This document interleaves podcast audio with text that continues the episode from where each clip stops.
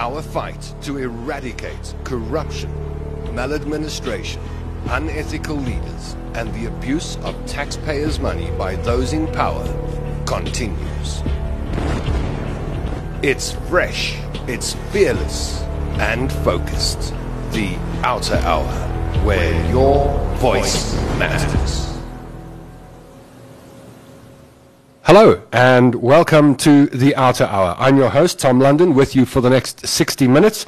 Tonight, Wayne Duvenage, the CEO of OUTA, and the OUTA team bring you a packed show. We will be discussing water quality and the need for an independent water regulator, as well as the latest updates on that. Julius Kleynhans will join us for that discussion. And then Stefanie Fick, everybody's favorite advocate, head of accountability at OUTA, as well as legal project manager Asavela Kakaza, will join us for a discussion on the public protector. Why does OUTA feel that the public protector must go? And then everyone's been talking about it for the last year or two. The Zondo Commission, former President Jacob Zuma walked out. President Ramaphosa went and testified. What do you make of the President's input last week at the Zondo Commission. We'll take your answers and your input, your comment, as well as commentary from the CEO of OUTA, Wayne Duvenage. Let's say hello to the team this evening, shall we? And start with, uh, well, let's start ladies first because it's still Women's Month. And I think Stefanie Fick will put you on first. Hello, Stefanie Fick. How are you this evening? Are you? I'm good. I caught half of that. I think you were asking, how are you? yes, I did. uh, I'm looking forward to the show. I'm looking forward to the fact that I'm joined by Asavela so that we can discuss our, yeah, one As- of my favorite favorite persons. Okay. Yeah. and, and, and looking forward to the show. Yeah. so are we. Thank you for joining us, Stefanie. And then Julius Kleynhans. Julius, how's it? It's been a, a, while since you've been on the show. Julius is uh, Julius is a water expert. I don't know anyone that knows about more uh, more about water than Julius Kleynhans. He's also an executive manager at OUTA, and he joins us this evening after a while away. How are you, Julius? good catching up with you tonight. Hey, very well. Yeah, thanks, Tom. Very well. You don't know a lot of people in the water sector clearly. But thanks for that. Um, no. you know, we, we, are quite excited about um, some new development which we'll touch on tonight, and it's really nice to just be in the audience again. Good to have you with us. And then Wayne Duvenage, CEO of OUTA. Wayne, how's the week been? There's never a dull day in uh, in this organisation and the work we do. So it's been quite exciting. Um, uh, the last few weeks, uh, the energy's high. There's a lot happening, and uh, we're going to share some of that this evening. It's nice to be with you and to, with all our supporters this evening. Lekker. Let's get this show on the road. Remember, if you are watching right now and you're watching this video live or post live, doesn't matter whether you watch it after the live show, uh, you can always share the video and it helps us get the live broadcast out to as many people as possible. I'm busy scrolling through my device at the moment and looking for the video, and then I'll just hit that share button and get it out to as many people as we can. Now, it's customary at this time of the show to say hello to our Outarians and see who's on board.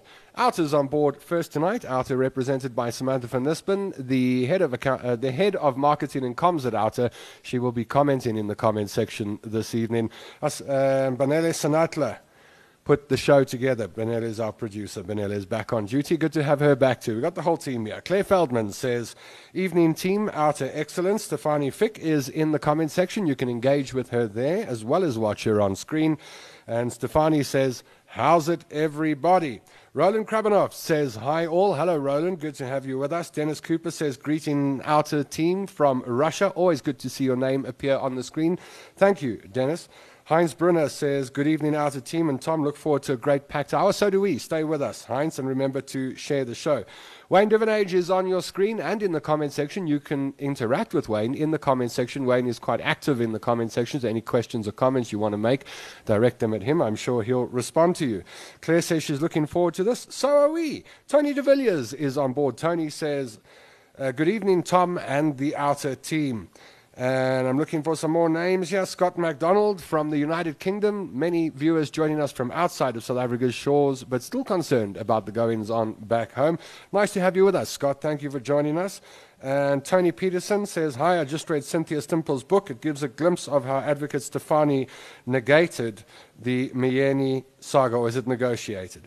Uh, autocorrect, eh? Ian Paulson says, Good evening, OUTA team. And Tom, great stuff, you guys. Nice to have you with us, Ian. Christina Gubik says, Hello, and hello, Christina. Thank you for joining us. Uh, nice to see your name on the screen. And more and more people will join us as we get through the hour together. Suzanne Lahubabe says, Hello, OUTA team. Looking forward to tonight's discussion. Rudy Haneker, one of the OUTA team members, is on board. And I think we'll stop the hellos there. We'll pop some on screen as you join us and say, How's it? Uh, we'll pop your comments, your questions, and your hellos on screen as we go through the show. Remember to interact in the comment section.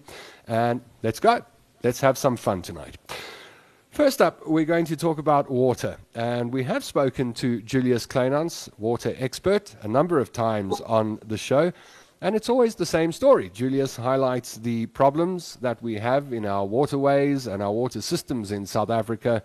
And quite often we've asked the question, what needs to be done? Well, there are many who feel that an independent water regulator is the way to go. And to tell us about this and any new developments as far as an I, uh, IWR I suppose that's what we'll all call it, the IWR, is concerned. We say hello to Julius Kleynhans. Julius, uh, in 2017, OUTA started pushing for an independent water re- regulator for South Africa. It's four years now. Uh, have you got some good news for us?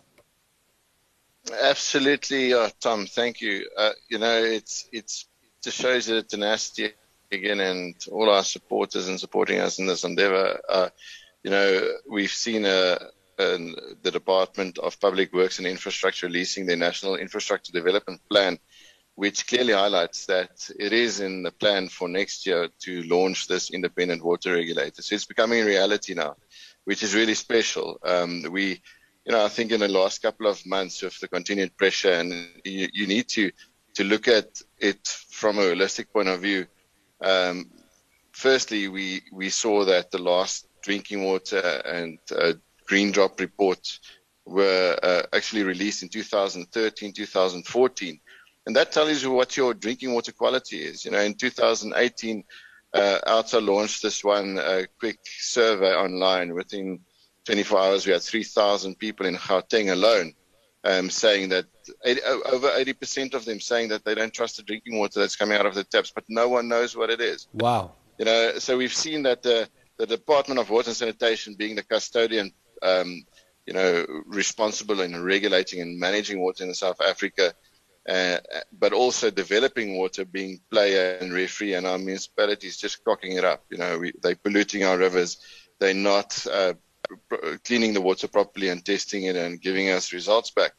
So it's been quite a journey, and um, you know, I think the pressure on Parliament and their oversight functionality from other teams in OUTA has applied applied the right pressure, and now all of a sudden we've got parliaments here. So recently, I think uh, our, our, our, supporters can recall that Parliament said yes, green lights for an independent water regulator, and that they're engaging us on our lobbying efforts, and that they want to engage us to develop that policy. And now we're seeing the plans, the operational plans, getting put together to to put a regulator in place. And this is really crucial for South Africa and the future of water management. Well, I see that Claire Feldman agrees with you. First comment up on this issue. And if you've got any questions for Julius uh, around an independent water regulator, pop them in the comment section now and I'll pose them to Julius. Claire says, an independent regulator is a brilliant idea. I'm thrilled to hear that it's becoming a reality. Well, of course, it's a brilliant idea if it works, Julius. Uh, and so, right up front, before this is established, before it even gets put into place, what do you think needs to be done? Uh, and what do you expect of an independent water regulator? What do we need to get right? Yeah, yeah look, um, you need to look at South Africa. We are a water scarce country, and um, our resources are really, uh, you know, it fluctuates from year to year, and we need to manage very carefully, especially that's such a commodity in, in our economic development. So we need um, a clear separation of powers. We cannot have any political interference. But I think you know, Tom, a, a lot of people think, oh, regulator, we think about NERSA and, and how effective they are. Um, this is not about pricing only. Um, this is, it includes pricing, yes, but water legislation, environmental legislation is very clear. And, uh, you know, there's, there's criminal sanctions that can put in, be put in place uh, should people transgress these laws. Um, so, so the governance side of it um, is is it's very strict and very strong. So we just need someone that can have uh, the right oversight, uh, ensure that there's good transparency, um, and that there's follow through on the enforcement side of things. You know, we, we've seen uh, every municipality in this country, even the best municipalities, are polluting water. We see Cape Town um, polluting water, which is most likely highlighted as the best municipality in the country.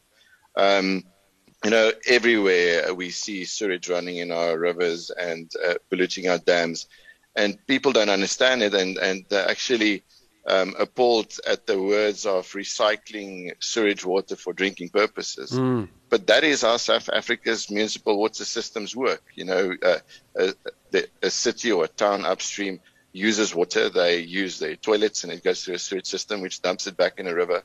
And your town downstream abstracts that water again, cleans it, hopefully, distributes that through the water systems. You drink it and you discard of it accordingly. And, and this is how the process goes. So it's so important that the player starts uh, playing the game properly and the referee holds into account. And I believe that if we see only one municipality, one municipal manager being locked up, one mayor being held to account um, regarding these transgressions, we will definitely see a significant change in how water is managed in South Africa. And that is what this is all about. It needs to be run independently, um, with the full brunt of the law behind it, uh, without fear or favor, ensure that this scarce commodity and uh, resource is protected and developed uh, in a sustainable manner. Julius, uh, Christina's got a question, and Christina asks, How do we ensure the independence of the water regulator? Just look at how compromised NERSA has become. Yeah, no, absolutely. I, I think uh, that is that's quite crucial. You know, we've got so many international uh, policies that we are supposed to adhere to. We're talking about the sustainable uh, development goals uh, we've got our own internal processes. Uh, you've got the United Nations that does oversight. So there's definitely an international lobbying uh, perspective that one has to consider. Uh, but yeah, you know, South Africa is um, its own country, and we as citizens need to ensure that this there's a lot of transparency in it. A proper board needs to be elected. No political interference. You know, you don't want corporate companies on this regulator and I think the catchment management agencies will definitely play a big role. But there's again, you have to ensure that they, they don't become um, taken hostage or you know ambushed in a way where corporates or politicians get onto it again. So civil society is definitely, uh, I think, a big player. Academics will definitely be a big player, and then you need the legislative side of uh, good advocates and uh, people that can hold into account. I, I think South Africa is moving more into a direction of accountability and more responsible governance. We're far away from where it should be. Uh, but that's why I think, and, and that maybe takes us to the next step. Um, you know, this whole process now is open for public comment, and we will definitely okay. participate up till the 17th of September. And that's where we start talking about what the structure should look like, who should be involved, and uh, putting those mechanisms in place that will ensure that um, it, we give it the best shot from the start. Julius, what is the way forward? Take us through the steps. Yeah. Yeah, sure. Um, you know, so uh, we, we engage in Parliament. Uh, I, I, don't know if the recess is over yet, but it was two and a half months. Um, but that's definitely a a process that OUTA is going to be participating in in putting the policy together on uh, the intention of an independent water regulator, what it should look like, how it should be governed, um, who it should account, should account for, and how do you distribute the functionality that it actually caters throughout South Africa. It cannot be a centralized function.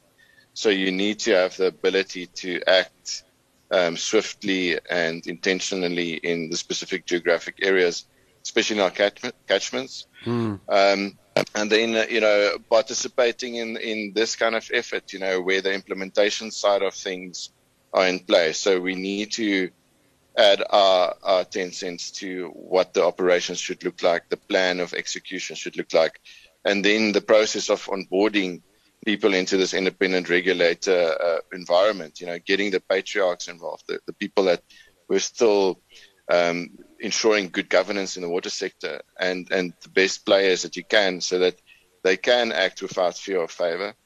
And um, yeah, and then it's a, a, a, something that we have to keep an eye on all the way through. This is again, it's a journey that, that's probably going to last a lifetime, and hopefully um, we can put the mechanisms in place that it doesn't matter who governs in future. Yeah. that this will, will stay independent and that civil society will ensure that it acts and holds transgressors to account and protects our water resources. We've got a number of questions coming in from viewers, Julius, and the first is from Dennis Cooper. And Dennis says the legislation needs to be changed. The ownership must be denationalized and not controlled by government.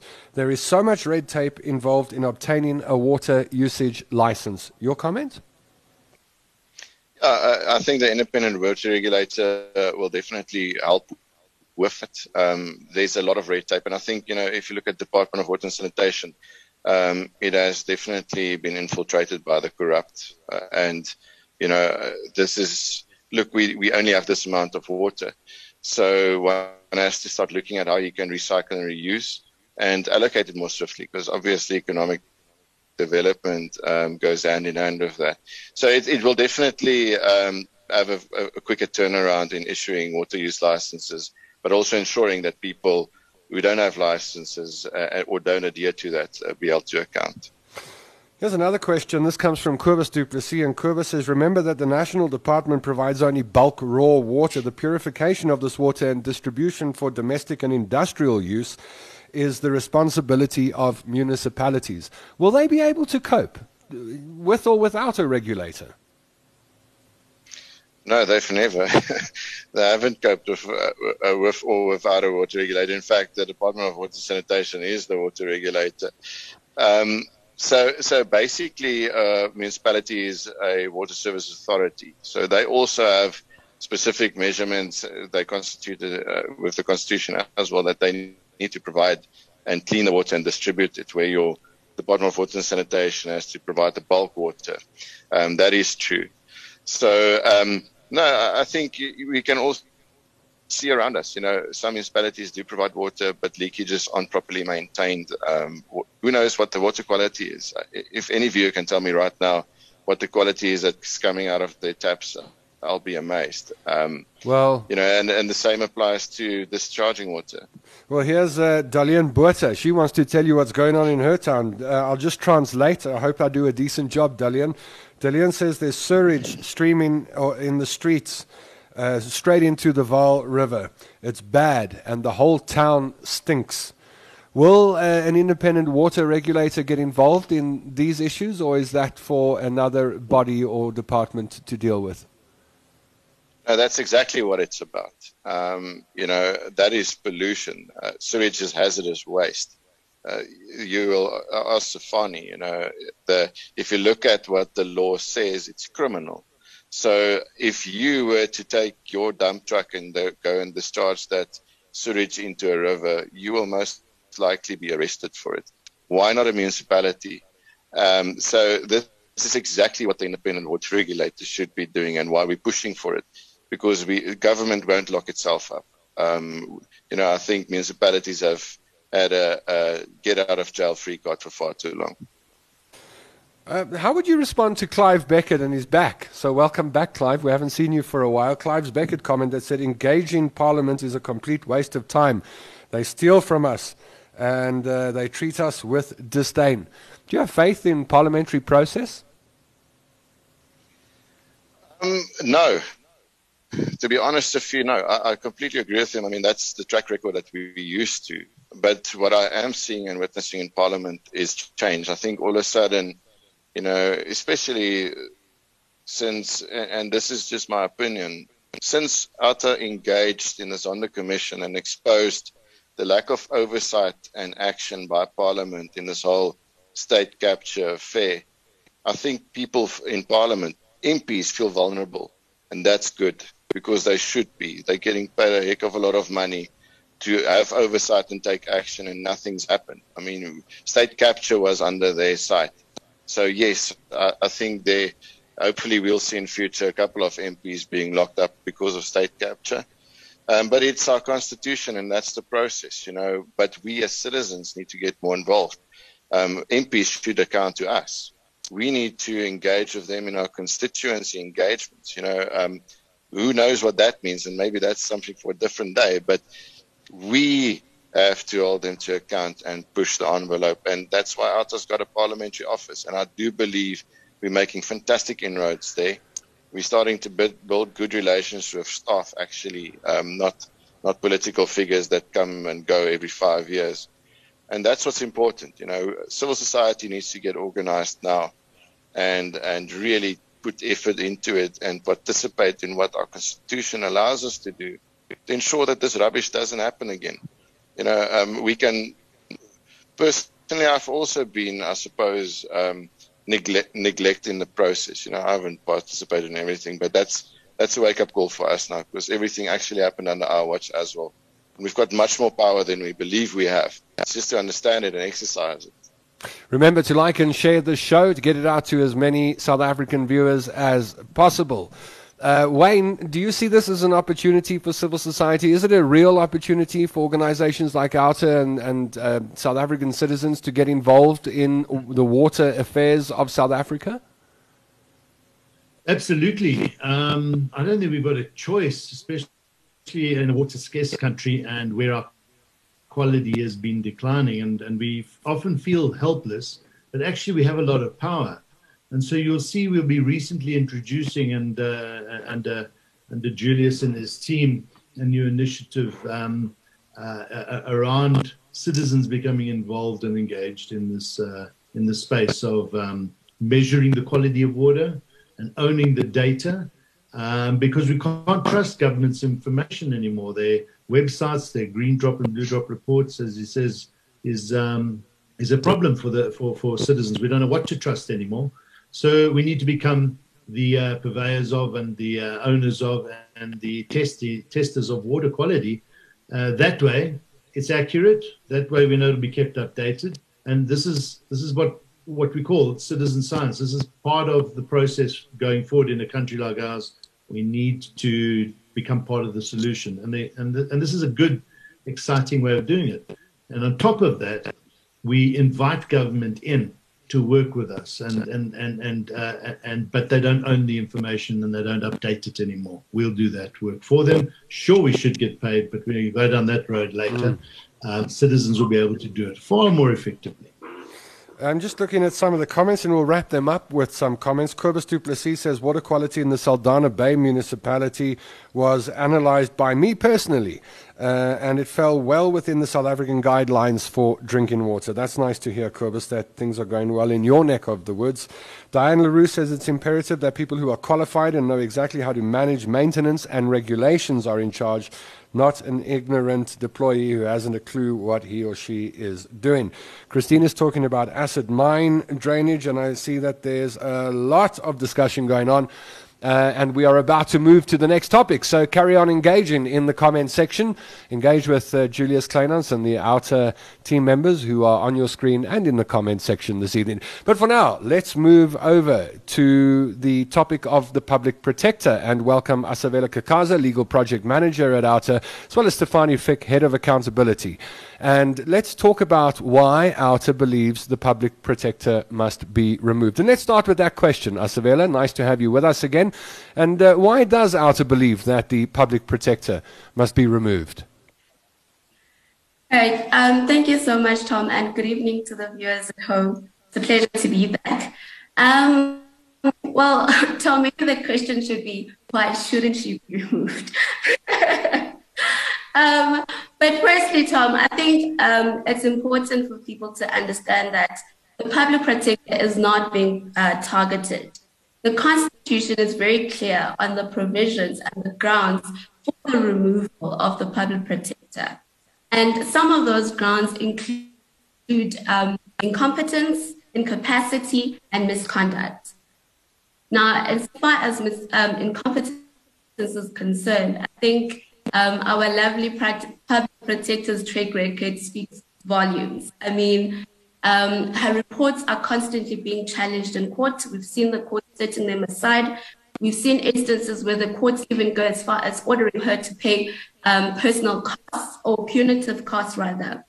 So I think the one uh, uh, specific case that I can think of is the South African Reserve Bank uh, case, where the court found that um, the public protector did not fully understand her constitutional obligation um, to act impartially and to perform her duties without fear, favor, or prejudice. And they found that she had been dishonest and um, she acted in bad faith because um, she had um, advanced several falsehoods under oath.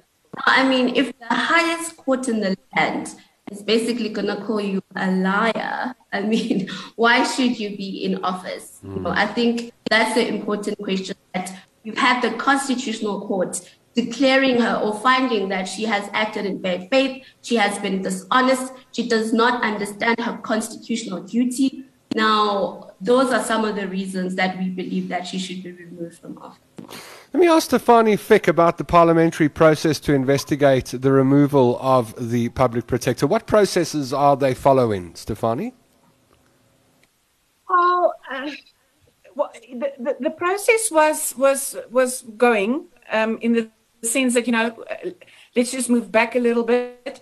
Um, although the Constitution makes provision for the removal of the public protector, Parliament didn't have a process, so they had to go and rethink what rules will apply in removing, um, you know, not only the public protector but all um, Chapter Nine institutions. There were rules. Um, I mean, in all honesty, you know, Parliament only sits certain weeks in months, and then just certain months in the year. Um, I sometimes think, you know, maybe we should reconsider office hours, Wayne. Um, let's work like Parliament. but in any case, have holidays. So eventually, yes. they will. oh, they've got more holiday than anyone Permanently else. on holiday. Permanently on holiday. Um, so there's now rules to to have a remove. So they started that process. Um, I think everyone will remember that there was this independent panel that was supposed uh, that that brought our report sort of basically telling Parliament, yes, we looked at all the facts and there there are some, you know, something to look at. And now Parliament's um, um, a, a, committee must have a look at all the evidence and facts. And um, there was uh, recently uh, a presentation that was made by the legal advisor saying, you know, Parliament must sit with their terms of, of, of reference. They will only look at the complaint or, or you know, uh, the facts that was provided to them.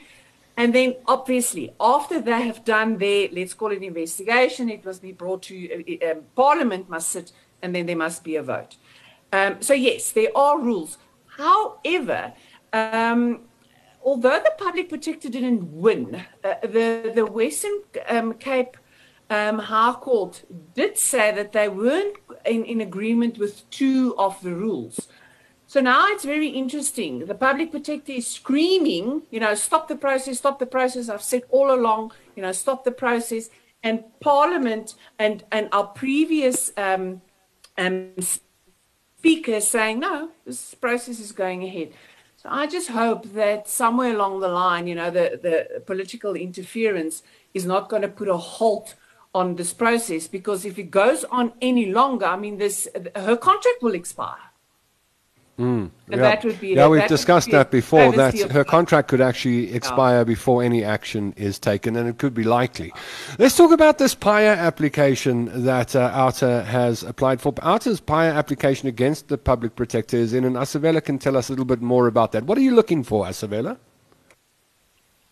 Thank you, uh, Tom. So, um, in the PAIA application, so we filed an application in the uh, Pretoria High Court we are basically demanding access to the documents that uh, the public protector used in her report, where she exonerated the current um, uh, deputy president, Mr. David Mabuza, of um, procurement irregularities um, when he was still the minister of uh, sorry, the Premier of Mpumalanga province. Mm-hmm. So you'll remember that in 2019, uh, the public protector released um, a report where she uh, was investigating um, the deputy president, Mr. David Mabuza, um, on allegations of procurement irregularities that related to um, his four luxury cars that um, were worth more than 5 million. And um, the public protector found that although there were procurement irregularities in relation to those vehicles, Mr. Um, David Mabuza was not involved. Now, as soon as that report was released, as OUTA, um, we lodged a PAIA application seeking access to those documents uh, that she relied upon uh, in reaching her conclusion. Um, of course, she refused us access to those documents, and we decided, and then we decided to obviously take the matter to court. Mm-hmm. Um, so uh, there's been a back and forth communication between us. Um, at some point, they did finish us with some documents, and they promised to finish other documents at a later stage but we've been waiting and there has been nothing. So that's why the matter is at court now and it will be heard on the 7th of September. Stefanie, there was a recent Western Cape High Court judgment that found some sections of Parliament's impeachment rules unconstitutional. Does this have an implication on on uh, the judgment? Well, uh, uh, uh this is what I sort of alluded to um, just now. Is that obviously the public protector is saying, um, you know what, stop the process, stop the process. Um, I was vindicated. Um, but if you really look at, and I think we we we, we talked about it, this previously, what the, all the, the High Court said is firstly, and this boggles the mind a bit, is that um, they were of the opinion that that you know a, a, judge should not be part of be part of that um, initial um, group of people looking at, you know, is there enough to, to, to, to do this investigation in Parliament um, to see whether the, you know, the, the public um, protector is competent or fit um, for office. Now, you know, you know, they said that it is a very political thing and that judges should not get involved there. So the argument then from the other side is because this report was drafted by, we all know, um, um, judges, is that, you know, now all of a sudden this process must be halted. I don't think if you read the judgment, you know, if you read the judgment and you stand back, is that they are saying that, um, you know, the, the process up to now um, is, is, you know, was unreasonable or should be set aside. I just think that they gave their opinion. It was very strange that the court actually interfered with, you know, this is Parliament's duty. Parliament must make their own rules. Um, mm. And I don't think it's for a court to tell Parliament, um, uh, you know, how to regulate themselves. But we must always remember the Constitution makes provision for the public protector to be removed. I think you must, you know, it's it's um, form over substance. This is about is she competent to be our public protector? And if there is a reasonable process, um, then that investigation should be held. I think we are being bogged down with nitty gritty. And then the question is, you know, it's it's about and is, is taking our attention away from what we are actually de- um, um, dealing with. So I hope that Parliament will not let go and Parliament will do what they're supposed to do. Sorry. The second um, thing that they um, sort of um, uh, set or, or, disagreed with with the rules is that the rules say that you know although you know, a public protector can have a legal representation in Parliament, she can't be represented, and they said that she should be allowed um, to have legal representation with her, which is okay. you know neither here nor there. I think the process makes provision for the fact that she can have her say and, and, and give her version and that's what we always want. If you look at our criminal justice system, if you look at our civil pr- procedure, it's all about, you know, um, um, uh, it's an adversarial system. So you give someone an opportunity to, to, to speak, which I think she has been given, you know, more opportunities mm. than some people are granted. Uh, the, uh, the Public Protector's Office is a Chapter 9 institution, Wayne. Uh, are, are, Chapter 9 institutions still relevant? Are they, are they, are they functioning properly? What's the importance of, of having these independent Chapter 9 institutions, and what should we be looking out for as civil society? Well, I think the, the emphasis on independence, and that's the problem where it often hasn't worked because of the political interference and the meddling with uh, appointments and so forth. So uh, they're necessary, they're part of our constitution, they're part of the law, and when they are uh, enacted uh, and, and, and, and functioning properly, then they are good for this country. But I think you can hear the OUTA team, the legal team here, very on the ball with what is required, putting a lot of pressure in the right places. I mean, just recently, um, the uh, regulator, the, the, the, nuclear regulator, uh, their board uh, uh oversight committee um, for the first time. In fact, it was always in the act that they needed to have a civil society representative. And, and, and now recently they've made that appointment, uh, Peter Becker, um, very astute uh, nuclear uh, uh, uh person who understands the issues. And we work very closely with him. and, and we were very instrumental in, in, in the nominations and, and, and, and, getting him to apply the needs of civil society in that board. It's just so nice to have civil society representatives so, mm. uh, on these boards, and I think that's what we need more of. Tom is, is as we see, for instance, the uh, the International uh, Air Services Council, which has been defunct for the last six seven months. Uh, uh, also requires representative people on boards. We want to get civil society. We want to sit in those boards. We've nominated Stefanie to sit on the Information Regulators Board. Mm. That's the type of stuff that should happen. So it does work when it when it's applied properly. Asavela, uh, what's next? I mean, you've got this PAIA application in. How long do you think it will take before you receive uh, information or the next steps that are going to happen? Let our viewers know what you're planning. Well, Tom, the next step is obviously the court case that, that is um, on the 7th of September. So the case is on an unopposed roll. So we hope um, the public protector doesn't come last minute and uh, surprise us because um, last year, actually, um, uh, this uh, our case was in court last year for on an unopposed roll as well um, for hearing. And then in court, they obviously wanted to settle, and then they told us no. We will. They undertook to um, send us the information that we requested, um, and then they didn't. Um, so we hope that the same thing won't happen this time. So the matter is going to be in court on the 7th of September, and we'll obviously come back to our viewers and, um, uh, you know, update them with regards to Great. the judgment.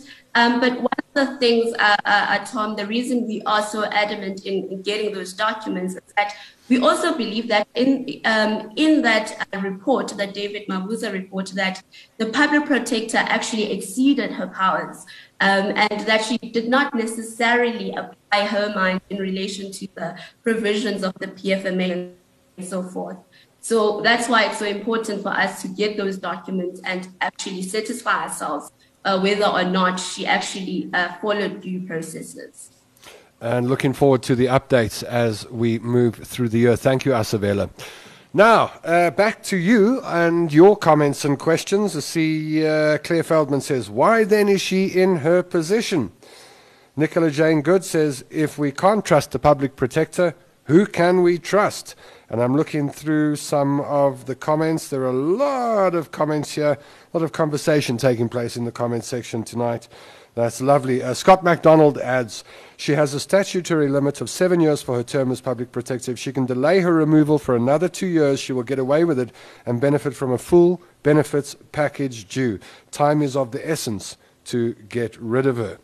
And uh, wow, plenty of conversation and uh, a lot to talk about. Hey, right. Thank you, Asavela. And let's move on to the discussion around the Zondo Commission, and particularly President Ramaphosa's testimony and input last week at the Zondo Commission. Let's ask Wayne Duvenage, CEO of OUTA, to give us a, a synopsis of, and what he makes of the President's input last week at the Zondo Commission. Are we to believe that he had little option uh, but to rattle former President Zuma's cage while he was Deputy President? What do you, what do you make of this, Wayne?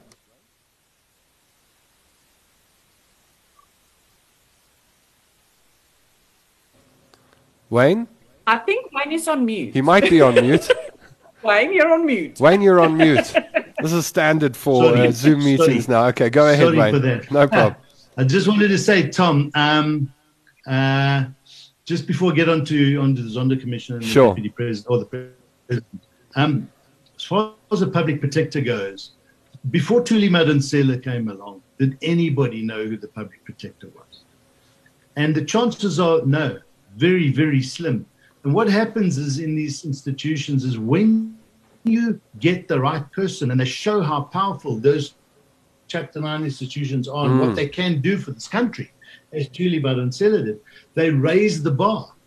And, and everybody now realizes the power of the public protector and, and watches the work. So when you get another rotten apple coming in like Mkhwebane, uh, then you then you see no, well that's not what we expect anymore. The same thing with the Auditor General. Before Kimi Makwetu came along, nobody understood the role of the uh, Auditor General and what they were doing and what their value is to the country.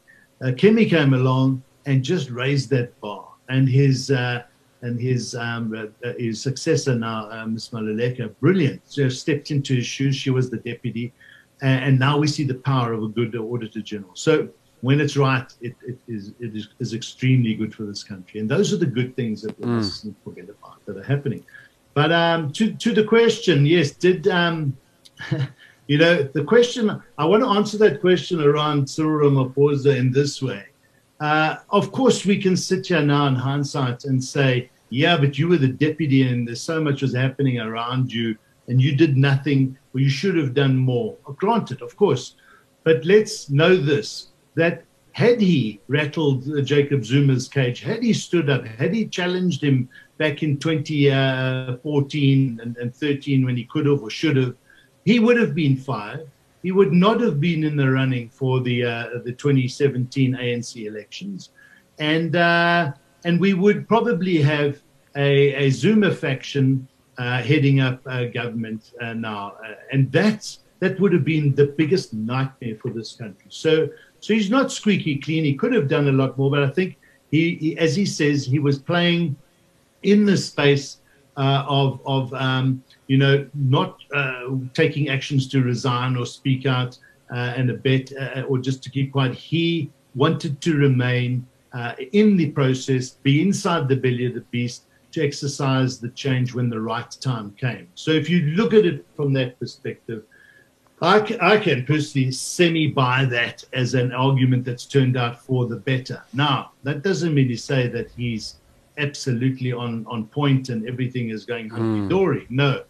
Uh, but you've got to weigh up the options. If not him, who? The absent David Mabuza, uh, uh, Ace Magashule, many others, um, Nkosazana Dlamini Zuma. These are the options that were in the wings to, to, to, to take over and, and head up this country.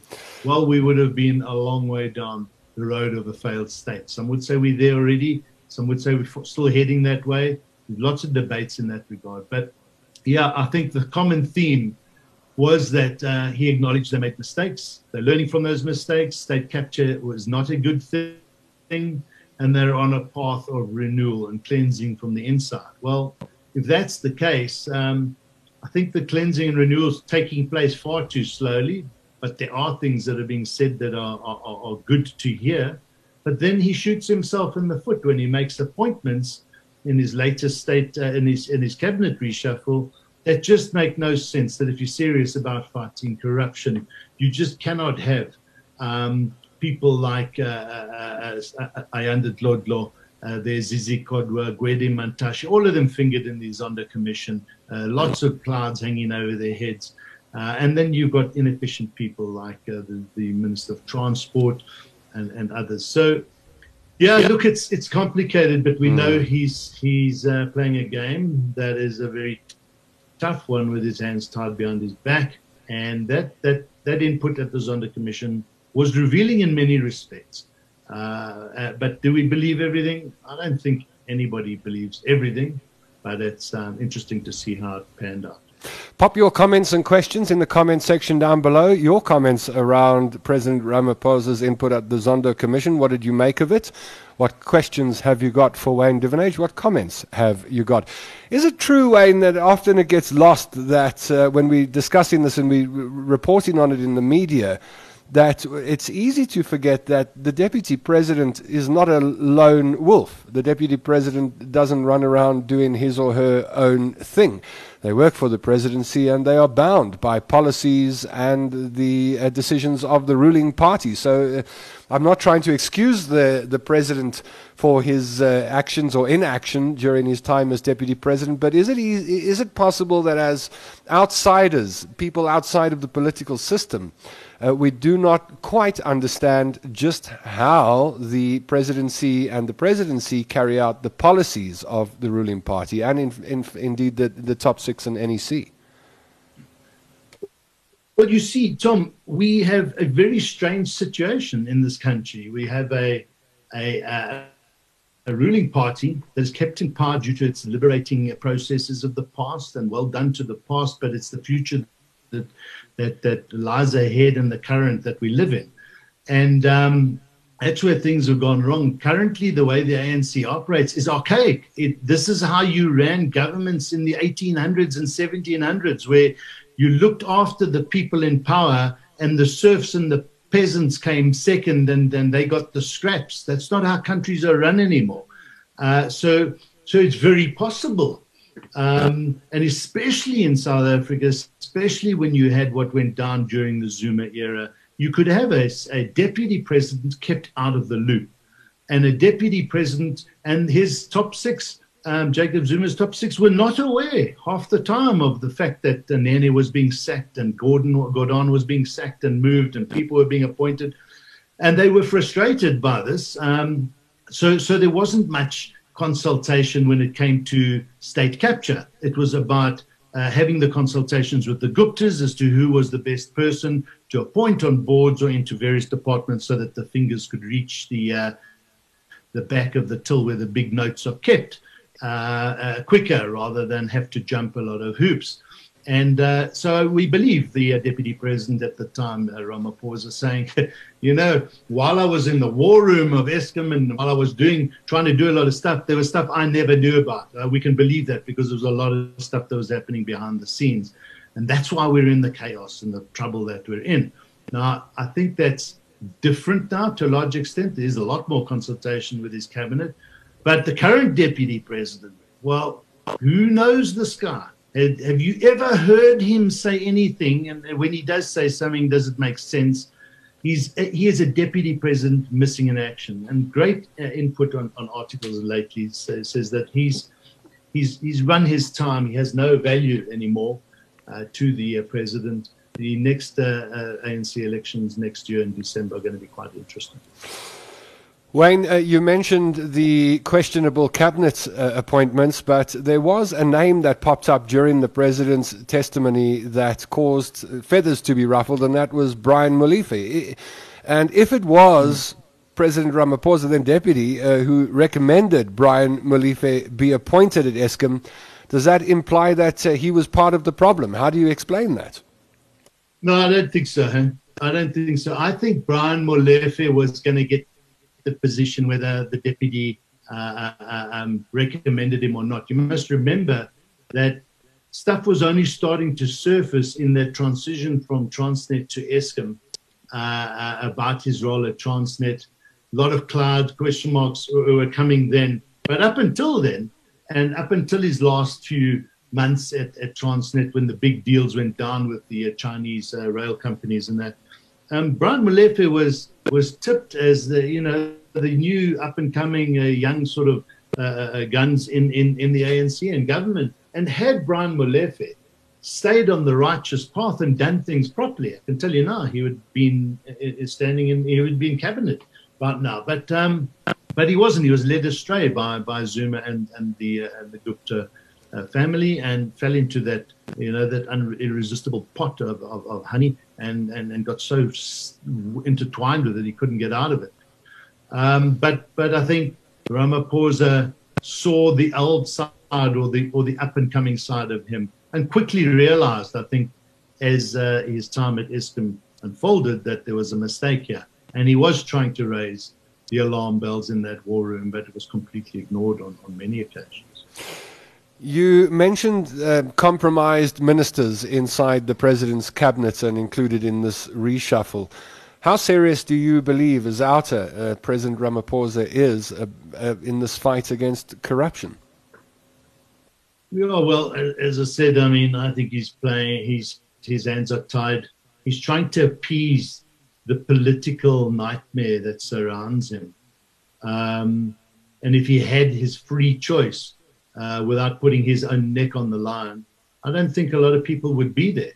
Um, so this is, as I said in the beginning, the chaos that you have when you have an archaic cadre deployment system in place with the ruling party that, you know, if you had to wipe the slate clean, anybody tainted with corruption or wrongdoing or gross maladministration should get out of the administration of government and, and parliament.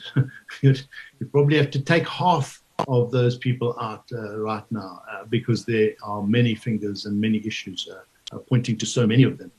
So that's that's the problem he sits with, and he's inherited from the mess that Jacob Zuma put the ANC into. And uh, prior to that, when Mbeki was there, we were sure there were problems. Nobody's saying it's squeaky clean. Even when Madiba was there, there were mm. issues. But but we were on the right path. We were on the path of nation building. We were on the path of good administration.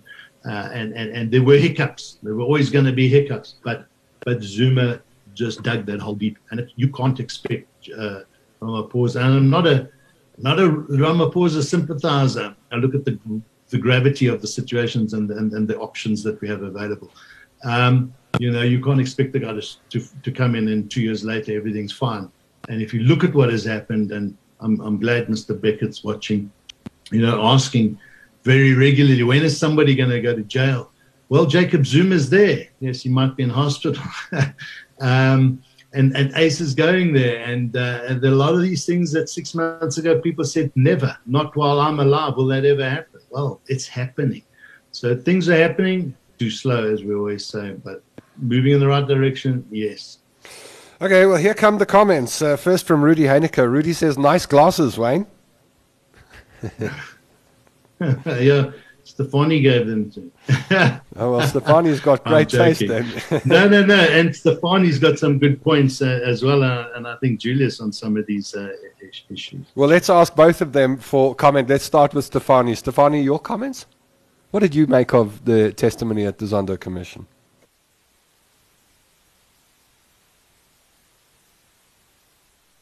Stefanie might be on mute now. Sorry. There looking, we go. Looking for that unmute button. oh, my word. Go ahead. um, interesting. I, I, you know, if in in as much as I think, you know, there's they're trying to explain and whatever, I still think, you know, at, at some point you need to take um, responsibility for for the stuff that went wrong. Because if you don't take responsibility and there's no accountability you're not going to fix future problems. If you if you cannot see that something went amiss something was wrong with state capture and um, you know whether you were part of state capture or whether you were totally oblivious to state capture both of those things are just i mean mind-boggling. And, and, and we cannot have that in future so there's a, there's a part of me a bit philosophical that in order for you to understand the problem and someone asked here what is what, what is the purpose of the commissions and and all of that and mm. I think that you know one of the biggest purposes of these um, of for example the state capture commission is to try and understand what on earth went wrong and and and and, and hopefully for um, you know government to realize that we cannot allow political interference. Guys, I don't think we'll ever get rid of politicians. I mean, they're necessary evil as far as I understand whether you like it or not. But that there shouldn't be undue political interference in, in, in government and, and that there's a difference between government and, um, and, and, and politicians. And that you should, you know, the government should rule to the best interest of South Africans and, and not themselves, not politicians, and, and all of that. But to come back to the um, Zondo Commission, I don't know if, if um, I think the platform was used ultimately, you know, uh, uh, to the best way he could have. Um, but on the other hand, you know, he, at, at the end of the day, he's a politician. So um, uh, will they really be truthful? And that's sad because I think that, um, you know, in, in order to face the truth, you are very closer to getting to an answer and fixing it because I, I, we need to believe um, that, um, you know, uh, someone like um, President Cyril Ramaphosa wants to fix the wrongs. And yeah, I'm, I'm, I'm just not as convinced that we've seen, you know, a total honesty. Let's ask Julius to add his input. Julius? Thanks, Tom. Yeah, no, I agree. You know, it's politics. It's brutal. Um, you know, I think South Africa should be in a much more modern democracy. Um, you know, it's easy to always say how complex things are, but they, they shouldn't really be that complex. Um, I think education in the country in general is is really uh, uh, important, you know, for the future and that is really something I think uh, us as civil society needs to focus on a lot because we've got the information age with us. We, have got technology that's coming about. We, we seeing that things should be done smarter, and um, you know, people unfortunately um, are very opinionated in this space as well because mm. obviously you've got access to all this information, and all of a sudden you're a guru, but we need to use these things to our, to our advantage. You know, and what like Wayne mentioned and Stefanie mentioned, um, if you look at and, and don't get, can't really or hold me to it, but I think it's about four years ago, someone had the courage to leak a hard drive. Someone had the courage after that to take that information and expose it. Someone had the courage to, to actually take that and dissect it and start building cases. And then someone had the courage to go lay those cases. And all of a sudden, with with all the pressure, I think these thugs were caught off guard. You know, and the masses started mobilizing and people demanded answers.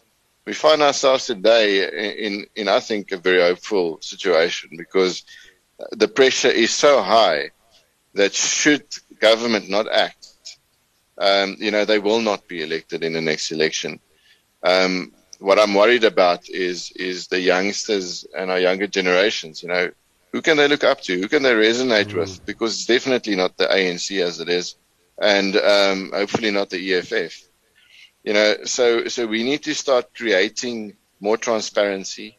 We need to start creating better um, options for people to to elect who they believe in and, and what's better for the country and be transparent in space. And I think the independent way is definitely a, a positive way in the future. Um, we don't have a thousand political parties, but rather one or two or three different divides, but holding the individuals to account. And, and that will be great. Stefanie touched on something that's really important.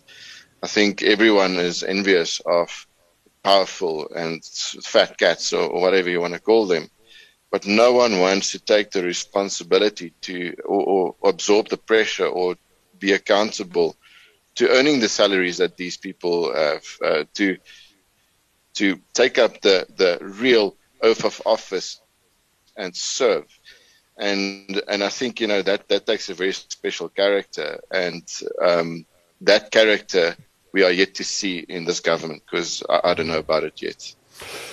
Let's wrap up with the comments and then one more question that I've got up my sleeve, and I'll pose it to, I think I'll probably pose it to Wayne. But let's go with your comments. I see Claire says, uh, CR, obfuscate, deny, and plead ignorance to every question with his charming behavior. So Claire wasn't impressed. Um, Scott MacDonald says, agreed, Wayne, and for that reason we have to rid the country uh, and of and as the majority party, party in government. My apologies if I've read that wrong. Uh, Nicola Jane Good says Ramaphosa is not perfect, but he is the better of evils. Sharon Bryn says Cyril is no fool. He was working in a snake pit.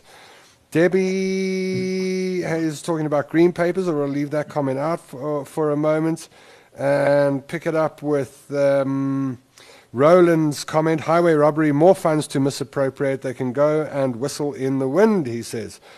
And then I see uh, OUTA asked the question who should be president if not uh, Ramaphosa? Christina said Sipho Pityana. And Bertus de Wet says too much talk about nonsense in government and too little action. Brigade Braun says, What's the point of commissions, investigations, and statements about corruption and apparent untouchables? Stefanie touched on that a little earlier on. Claire says, The greed has been totally outstanding on every possible level. And there are more and more comments. Not enough time for the comments this evening. Time for another question, and that regards the former president, Jacob Zuma, who is in hospital. And a lot of people wondering, Wayne, is this another Schabir Shaik situation emerging? um, look, it, it, looks that way. I, I, I, you know, you can see a lot of the conspiracy theorists saying, "Yeah, no, no, no, this is happening again." Um, let's just know that it was very different with Schabir Shaik. That was an absolute farce. In fact, that doctor who got him uh, out of the uh, out of jail uh, should be tried and test uh, and, and, and, and, go to jail himself.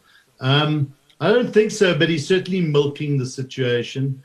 Uh, he's if he's ill, and the last thing you want to see is is is is is, is something serious happening to Jacob Zuma, and then the blame being put on the state because they weren't yes.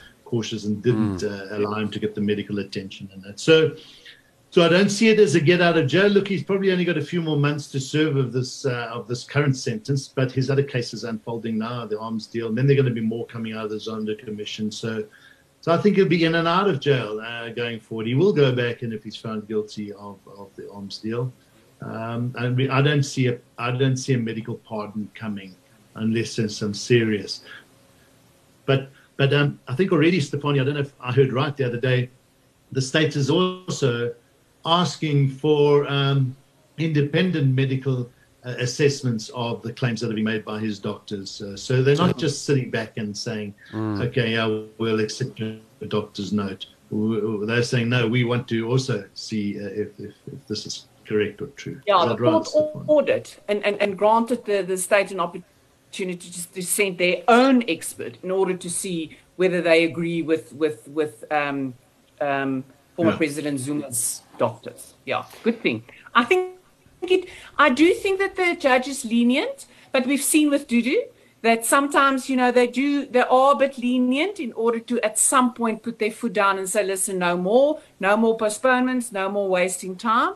So hopefully it will go that same route. But I think we are on the right track. I really do. Well, and he's not going to get away with it. Time will tell. Wayne, in the minute we've got left, uh, what is your message to our OUTA Hour viewers this evening? You haven't been with us for a couple of weeks, so let's take this opportunity to close the show with a message from you. Yeah, you, you know, it's it's it's always exciting. There's just so much happening, uh, Tom. The energy is is is in the right direction. A lot of learning from the things that are going wrong. I think, uh, and I've been saying it for some time, but uh, we've done a little bit of restructuring. Um, and we always do structure around strategy. Our strategy is to reach deeper into fixing uh, local government as well, not just national. So we're playing in that space. Ju- Ju- Julius and his team are now being built in this new business area uh, uh, to, to, to take apps that we have now about to launch. Uh, we'll talk more about it. We'll have a show dedicated to that, platforms that empower local uh, citizens and local uh, organizations within local communities to start standing up to the abuse of power in municipalities. Really exciting stuff, all very, very structured, very uh, uh, uh um, uh, sort of empowering to citizens.